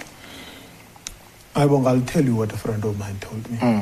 So I'm asking him, he was coming to my office. My office is like right in the middle of the entire system. Sure. So there in Midrand. Yeah. I said to him, Skomzo, why did you drive here? I mean, you could have just gone to uh, something Bank. Yeah, yeah. and just Yeah, taken yeah. the what they call the train here, uh, and you would have gotten here on time, you know. And and he said something simple to me, and he said to me, "Tsebo, understand one thing. Uh, mna ekhaya there was no car. Leave me alone for a while and let me enjoy. Let me get used to it. you, you understand? The same way a friend of mine asked him, I said to him, why do you guys in government like using titles so much? Atikum asisiqalanga izinto ezi. Just leave us, just leave us alone No, and then let us enjoy our titles. But uh, so this so becomes true. the argument because No. you, you you you you're looking at it from a you know micro and macroeconomics Hmm. perspective and saying debt is an issue and also other things. But asisiqalanga izinto ezi. I mean, it's the same thing Zakes Bantwini said, right? Yeah. So they say, they ask Zakes, um, why, why is it that even with the biggest money you have, um, as black people, you want to splash it, and, and white people, you know, will live in a massive mansion but be driving a Tazz and shopping at Ackermans, you know?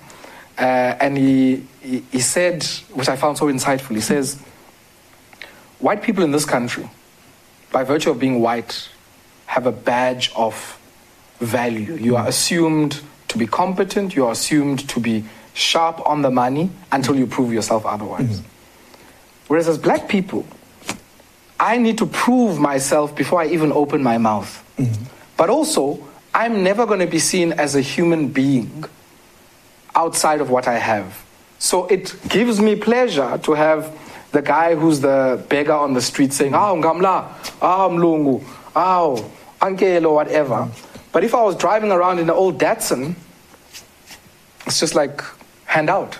So, so, so I think there's a big issue that we realize the money discussion in this sense is not an economic question.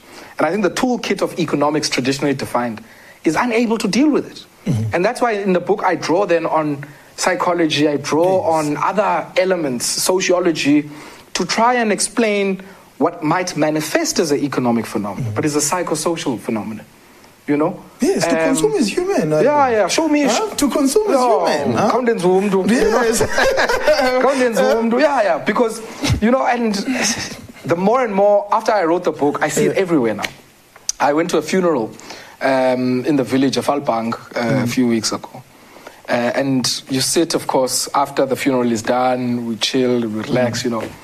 And at every turn, yeah.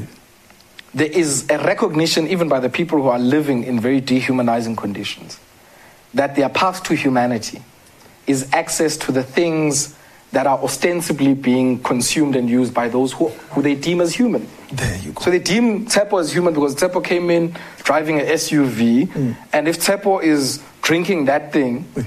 and I'm chilling here, even if I've got something I want there, mm. but I must go and drink what Tsepo is drinking so that I can at least have my 10 seconds of fame in the limelight of humanity. To consume is human, I want. So, so it's not, I, I, I think you're right. I mean, it's not a material thing. You know, um, if you want to show me someone's psychological state of being and mind, show me their bank statement. Show me the frequency of what they spend, you know, the, the data we're talking about. Show me, you know, where they spend their money in relation to what they say they feel their money psychology is. Yes. Then you have found the psychosocial compulsions that that person. Then has. you have a clear understanding. But there's yeah. a question I have for you before we go to the to the online question. Yes this financialization that is occurring yeah, yeah. at the back of this debt that we've created and then the reconfiguring of the disposition logic because mm. remember the debt in itself is you know part of res- is, yeah, it's part of all of that and, and, and, and and but aren't we you know cutting our nose to spite our face mm. when large corporations that used to produce and they spend money on producing now have gone more into the bid where it's more a financial company mm. than it is actually a company that produces something. Mm. And, and this, this, I found it a bit disturbing. I mean, when you're talking about the Lewis Group mm. and how a large part of their income yeah. now no more comes from their factory where they used to make furniture. And it's, it's, a brand that is known by, by what do they call it? I'm trying to remember the payoff line.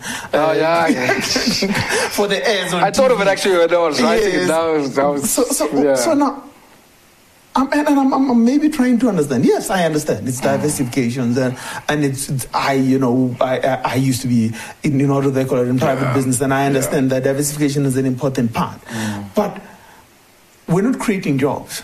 Yes.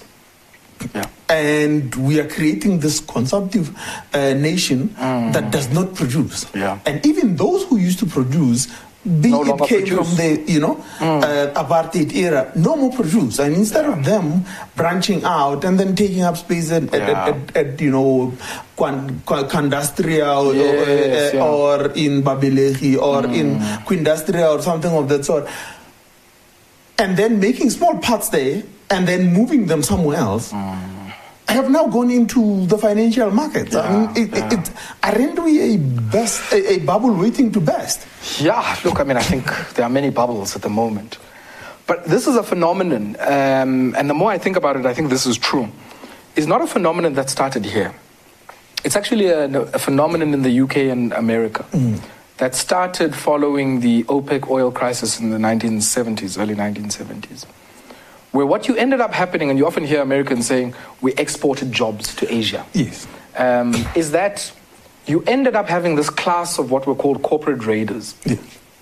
And the corporate raiders introduced this idea of primacy of the shareholder. Mm. And you do any and everything that returns the maximum value to the shareholder. Mm. And that incentivized firms to no longer be firms that produced things and became corporate citizens in community with their workers, their customers, and so on. But now they became these effective, you know, slot machines for mm-hmm. shareholders. Yeah. And that type of culture has a particular character in South Africa, mm-hmm. if you think about where we come from. we had sanctions in South Africa. Yes. You had massive centralization of capital in the mining, energy, and you know other sectors of the economy, and late industrial uh, sectors as well. But those industrialists couldn't export that capital because of the sanctions. Yeah. So they ended up buying each and every firm in the entire economy.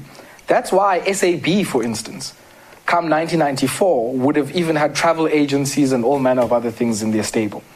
Because there was nowhere else where you could take the money to go earn a return. So you had to buy up your entire local economy. And that's why the South African economy, on depth and sophistication of its capital markets, is one of the best in the world. Yet we also have the highest unemployment and inequality in the world. So come 1994, and right up to where we are now in 2022, South African capitalism, in order to achieve higher than risk free returns, mm-hmm. no longer needs warm bodies. And in a way, we've come full circle from Rhodes. Yes. Remember, Rhodes gives us kandapondo, poll taxes, and dog taxes, even, mm. to release and effectively compel us off of the land mm. to go and work in the mines and on the farms mm. because they had a labor shortage. They even bring in Chinese workers. The, t- the start of bringing in Mozambican, uh, Angolan, Zambian, Malawian, Zimbabwean workers is to deal with that shortage because African people weren't willing to leave the land. Yeah. 1913 Land Act is part of that. Now, we are now in a situation where the flip side of that has happened. Capitalism no longer needs our warm bodies in order to generate a return or to accumulate. And that's why you have large numbers of surplus people. Largely because capitalism no longer really produces stuff on the scale that we saw in the post war period. And effectively, what that means is that you're producing a smaller base of stuff, servicing a smaller consumer market because people are not working, and creating significant social tensions among those who are able to consume, and by extension are human, and those who have been relegated into the army of surplus and reserve army, as Marx says, on the margins of the society. Mm. That can only lead to an explosion. And I argue it's not an, only an explosion of the bubble in the finance, insurance, and real estate markets, but also a social explosion. And I understand July in that context. Mm. Leave aside the politics that there are opportunistic political elements who have marshaled the incarceration of former President Jacob Zuma to do it. But even that cannot explain why somebody would be willing to face recrimination and consequence for a two liter of fish oil. Yes. But I still say to you, like, as we continue on and, and, and we look at the different bits and pieces Yeah. of what they call it, of, of what we have to do, because you raise multiple issues, and, and, and, and we look at the same area. You know, we talk about fixing an economy Sure, sure. uh, in a den of robbers. Yeah. And I, you know, when I saw the title, I thought you were going in one direction, but I was, I was quite surprised by what they Sure, call by, by the outcome of what do they call of that particular article, and, and it was quite refreshing. Yeah, sure.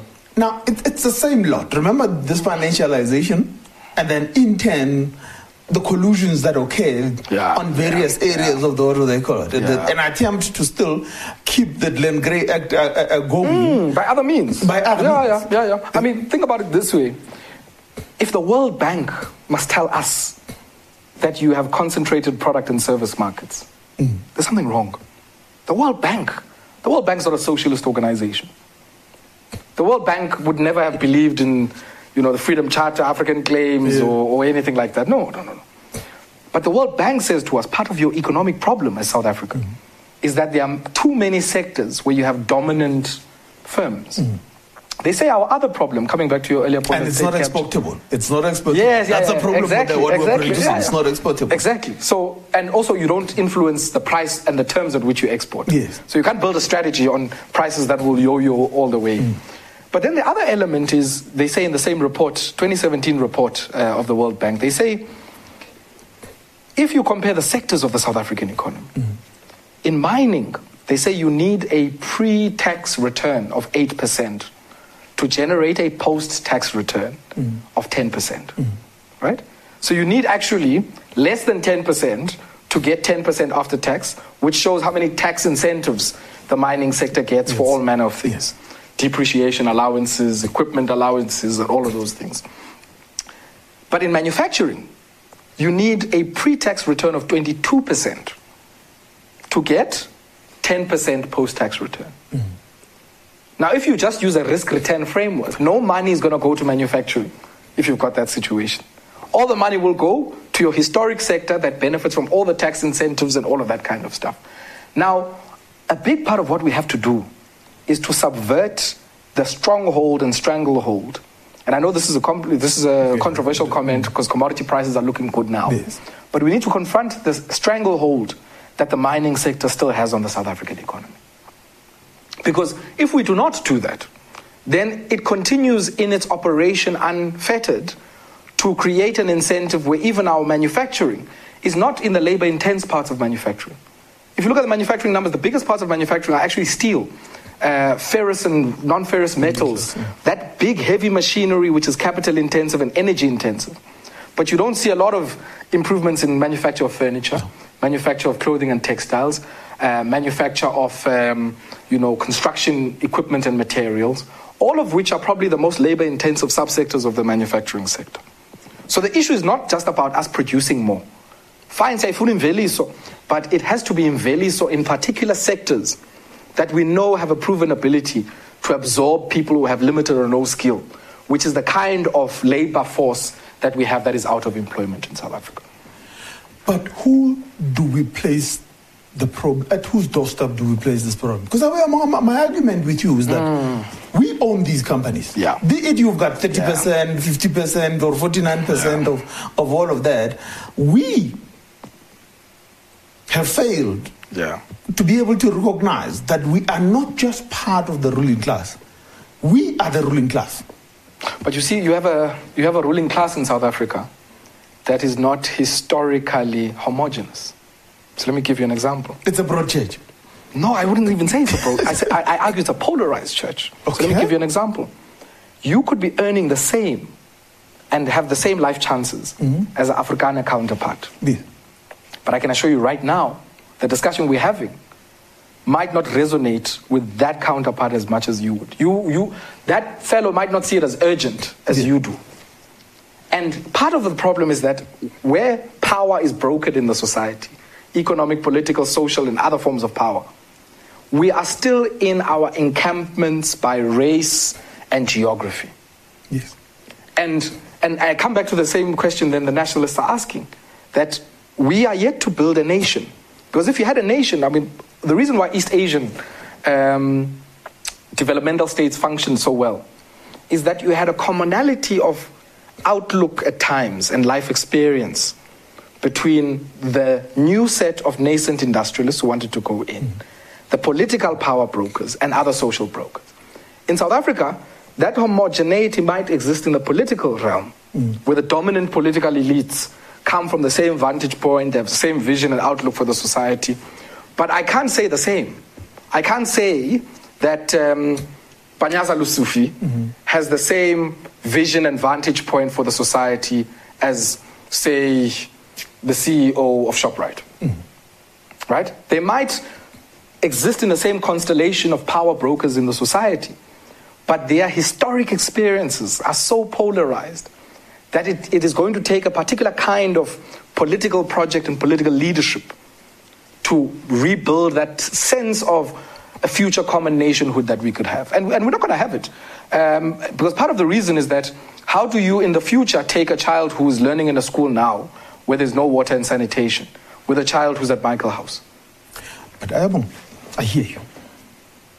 As they say, one of these days, the poor will have nothing to eat. But the rich. But the rich themselves. Yeah, yeah. And the July uprising mm. gave us a glimpse into that well. Hey, Baba. Yeah? The July I, uprising. I don't think we still understand uh, what happened I, I, I, don't think we ah, still understand, understand, what the July uprising uh, meant. We don't understand. Uh? Uh, we don't understand. Yes, we're insured and what do they call it? Ah, we don't and Sasria is there and, uh, you know, the ah. unforeseen ah. that the market cannot take on the one end, uh, then Sasria will take. But uh, here's an issue, and, and, and, and it, be it of any race, we have an issue here that is mm. facing us in this economy. Mm um, you know, as they say, one of these days they'll have not, you know, the, the poor will have nothing to eat yeah. or eat the, what they call it, the, the rich themselves. Yeah, yeah. Now, what is it that is not making us see the problem the same way. Huh? The estates that we've built with the high walls and yeah. everything else, our gated communities, Are our realization that that wall is not going to stop anybody who wants to come into Exactly, your house. exactly. I mean, in July, I was clear about it that this wall is not thick enough. Yeah, yeah. yeah. Yeah? And you can't build a house. Look, I mean, I think part of what we need to do at the psychosocial and political level is to do away with South African exceptionalism. Yeah. You know, people can hype you up, you must never believe the hype. We were hyped up by the global community in 1994. You are a miracle. We've never seen this happen. This could have been a Bosnia. Hmm. This could have been this or the other. And our biggest failure is that we started to believe it. We thought that was durable. We thought a miracle can outshine and outlast all of these things hmm. if we hold on to it for long enough. The politics of hope. Oh, yeah, yeah, yeah. We thought that jovial moment would last hmm. forever, and it hasn't. I remember going last year to Isithebe, one of the former KwaZulu Yeah. industrial areas, and many facilities had been burnt there. In a sector that we want to encourage clothing, textiles, footwear, leather, and so on. And I remember not understanding why would people burn machinery? Why would people take machines, throw them in the, villi- in, in, in the river, and so on? Until we drove out. When we drove out, I looked at the settlement behind the factory establishment. And I've seen in parts of the Northern Cape and the Eastern Cape farm workers' houses that look better than some of those houses. Yet, some of the big national brands have their uniforms of their staff manufactured in that place. Yet nobody ever thought on any day to say, how do we change this in a way that distributes value to some of these people? And it's the same we see now with the 30 percenters who come on site with guns to stop critical infrastructure projects, largely because we have been baked in so much into a culture that says, I can go and make my money, and as long as I make my money, I'm safe, no one will touch it. And all of these things are the price of having lived in, become desensitized to, and accepting life in an unequal society. And they are going to become much more fractious going forward. You know, when people have nothing to lose, uh, Pratsep, uh, we are very scared at this point now because they've shown us in July Yeah. that I can go to jail for a 12.5 of million meal. Um, and I think if we are not interested in taking production to areas where there was no production, taking innovation to areas where there was no innovation, um, you know, the N3 corridor, Joburg to, to uh, eThekwini, is our biggest vulnerability in this country. No, They hit us there, we're done for, in this region actually in SADC. No, believe me, I spent 12 hours on that road and I'm comfortable about the pain. That when, when the trucks block it up, uh, what happens? Yeah. I did tell you you owe me another book. But, Yes, sir. Uh, the online, somebody has asked, do you think the South African education system, as it is, is good enough to enable us, the upcoming youth, to harness the opportunities, i.e., the, the economy that is on our doorstep? No, I don't think it's good enough. I also think whenever that question is asked, there are a lot of problematic assumptions in that. Yes. So let me tell you why I don't think it's good enough. We spent 12 years at school, and after what? How many terms is 12 years? 48 terms mm-hmm. at school. You can't fill in a tax return. Mm-hmm. You can't fill out an invoice. You can't grow your own food. Mm. You have no basis of being able to clothe and shelter yourself. So it's not an education that gives us the ability to self sustain. It's not an education that gives us an enthusiasm to go and fix the problems in our backyard and on our doorstep. But I also don't think that the solution is a Zimbabwean type education. Okay. So people often say, yeah, yeah, but look at what Mugabe did with it. Well, part of my problem with the Zimbabwean education system is its encouragement of obedience. No nation that innovates does so on the basis of punitive sanction for people who don't obey. Mm. Innovations arise from people who break the mold and do things outside of the strictures of tradition, custom, established understanding of how things are done. And the education system of Zimbabwe is really good at getting good educational outcomes, teaching people literacy, you know, numeracy, and so on, and the ability, of course, in diction and all of that, to function in a modern economy. But it doesn't give them the kind of chutzpah and defiant bent and streak Yes. that is so associated with innovations everywhere in the world. The second question, and maybe I'm paraphrasing because I can't see what do they call it, the, the, the bits and pieces that, Mm. that are added on there. Going back to your involvement with, you know, the zero rating of food. Yeah, yeah. And the question here is about government accepting a panel of advisors that are critical of it. Yes, sir. Are we there yet? The way we, we, we, are ready to accept Mm. the, the what do they call it? Uh, um, you know, those who are with us. If you are not with us, you are against us kind of conversation. Yeah. Look, I mean, I yeah. George Bush's type yeah, conversation. Yeah, yeah. Look, I, I think the South African government is probably the first to recognize that they don't have all the capacity they need. Um, but they're also, I've learned in the last few years, last decade or so, more open to creating pockets of advice outside of government. Um, whether or not they always bring people they disagree with, I don't think is always the case. But I can share my own experience, which I which Yes. I, I've lived through. Um, I've been roped into processes where my views going into the process were well known. Yeah. On the VAT issue, increasing VAT from 14 to 15 percent was a horrible policy decision, and I still maintain that. I would have loved to listen to you. It was a horrible, it was a regressive. to to to to, to the to, to, to this m- Oh, to my thumb. to my thumb. I would have loved to Yeah, listen to yeah. that hours conversation mean, with my and I, I still think how much he works Ah, is lyrical. you know, I mean, and uh, I have a lot of respect for Utangana, but I still felt they were wrong for doing Yeah. that. Similarly, um, you know, I, I serve on the Presidential Economic Advisory Council, and somebody once said on Twitter, you know, it's, it's, it must be nice to be Ayabonga because on the one day you can criticize the government and then be roped in. And I think I took it in a certain way then, but I understand it now in a fundamentally different way. Um, that there's a certain amount of dissent that those in power are willing to accept. Yeah. And maybe I had not crossed that line. Okay. Uh, but at the time I went out, the Treasury put out an economic recovery document, and I said if it was one of my students, I would have given them a C minus Yeah. because I felt that it wasn't a document that grappled with um, the urgency of the crisis. But with the fundamentals. yeah, all the fundamentals that we've been the talking about the last fundamentals, I while, mean, right? the fundamentals. Yeah, so so fine, I agree on network industries. It's uh, necessary, but I don't think it's a sufficient condition to get you to where you want. Uh, and I've been fortunate that I've been given the space to do that. Mm. Uh, I mean, some of the things we've been talking about here on the DDM are things I go and I present before economic cluster ministers, the president, and so on, um, because I feel they are important to do so. Um, you know, whether or not I think people take it seriously or they, I think it's a story for another day. Yes. Um, but I think it's out of a recognition that, you know, if you're a leader and you only bring in people you agree with, it is the surest way for you to get to incomplete or wrong policy outcomes. You're right. The king is only as good as his advisors. Yeah. Yeah.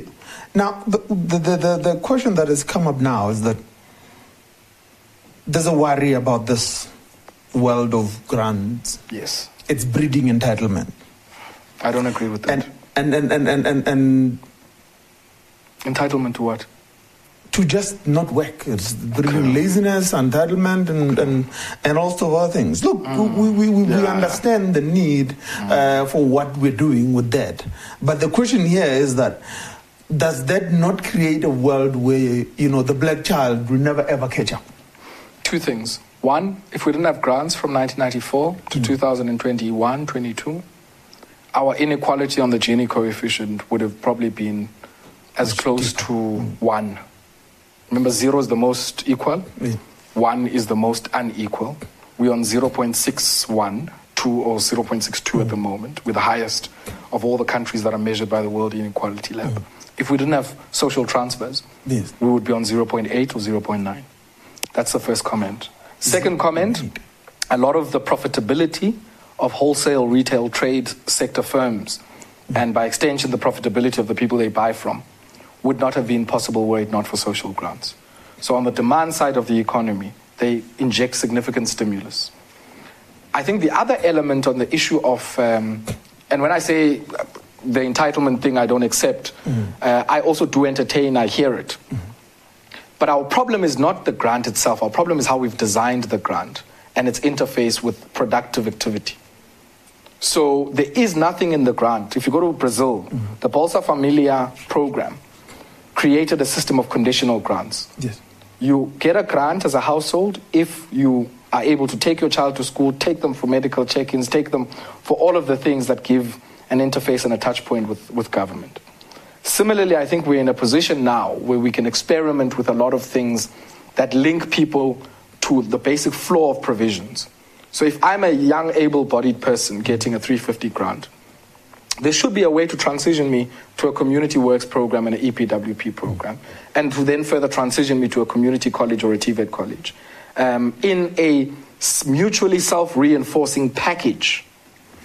I think the last comment I want to make is that there are a lot of falsehoods. Mm-hmm. People say people take Imalia grant and they spend it on Savanna. Mm-hmm. It's not true. Um, does that mean people don't drink some of that money? Of course they do. But the studies have clearly shown that a significant amount of that money is actually spent on household food requirements mm-hmm. and is also spent on basic necessities. Mm-hmm. Um, and absent of that, um, you must then tell me how do we, what do we do if we lose the injection of demand that comes from the consumption baskets of poor households? Mm-hmm. How, what are we going to replace that consumption with? um, in the economy, if we accept that the growth we want mm. is informed by C, which is that consumption in the first instance. So, so I think for me, the issue is not around whether it's preferred or something desirable. Uh, I think the issue is around design, and I'm open on policy design to, to, many, to many options. But the issue of doing away with grants because people are entitled, I think, is a lazy argument. And also, grants are reparations. We made, for centuries, people pay taxes with no relation to what it is that they could afford. There were 60 something year old people who were paying poll taxes. It's time for some of the fiscal transfers to work in the opposite direction. I want me and you, we can talk until the cows come home, and they are coming home. Yeah. um, in one minute, yeah. before I do the wrap up, your views on procurement are interesting, and I sure. I, I, I loved your, your analysis of the life as Timini. Uh, yeah. And then I wondered at that point in time, as the premier ever called you up and said, "Man, come, let's talk about this thing. Your your, your views on it." I don't know. Maybe the caller are still coming. It's still coming. Yeah, who knows? no, but I, I, was quite your views on procurement and its use in yeah. being able to stimulate the economy. It's one of the most important tools we have. Mm-hmm. Uh, the buying decisions of government at multiple levels are not just about buying goods and services. Mm-hmm but they have the potential to frame economic relationships between people, firms, households, sectors in ways that are aligned to our vision of creating a non racial, non sexist, and democratic society. Uh, a society where people, you know, will have, um, won't have to worry about the basic things. Uh, you know, where your ability to clothe yourself, to shelter your children, um, to ensure that they go to school will not be related to your participation in the labor market. Uh, and I think that's the kind of society that we want. From me, wa ya nao tlo ntebele mothokwa setlogolo sa matebele le thank you sir it's been one heck of a ride. I, I, I, as I was driving here, I'm thinking, how am I going to approach this? I always have to have a way of. It seems like you read the book three times, though. but we we, we sure. found the conversation, sure. and I look forward to my other two books that you're still writing. They're coming. And, yeah, I, I, and I think there's depth there. You know, mm. the education issue yeah. and the issue of economics yeah. and, and the learning of economics. There's, there's, there's a you know, I'll, I'll, speak to Tracey McDonald's and and talk to them about what how do they incentivize you to sure, write another book. But thank you, ladies and gentlemen. Ayabonga Thank you, Chief. Thank you very much.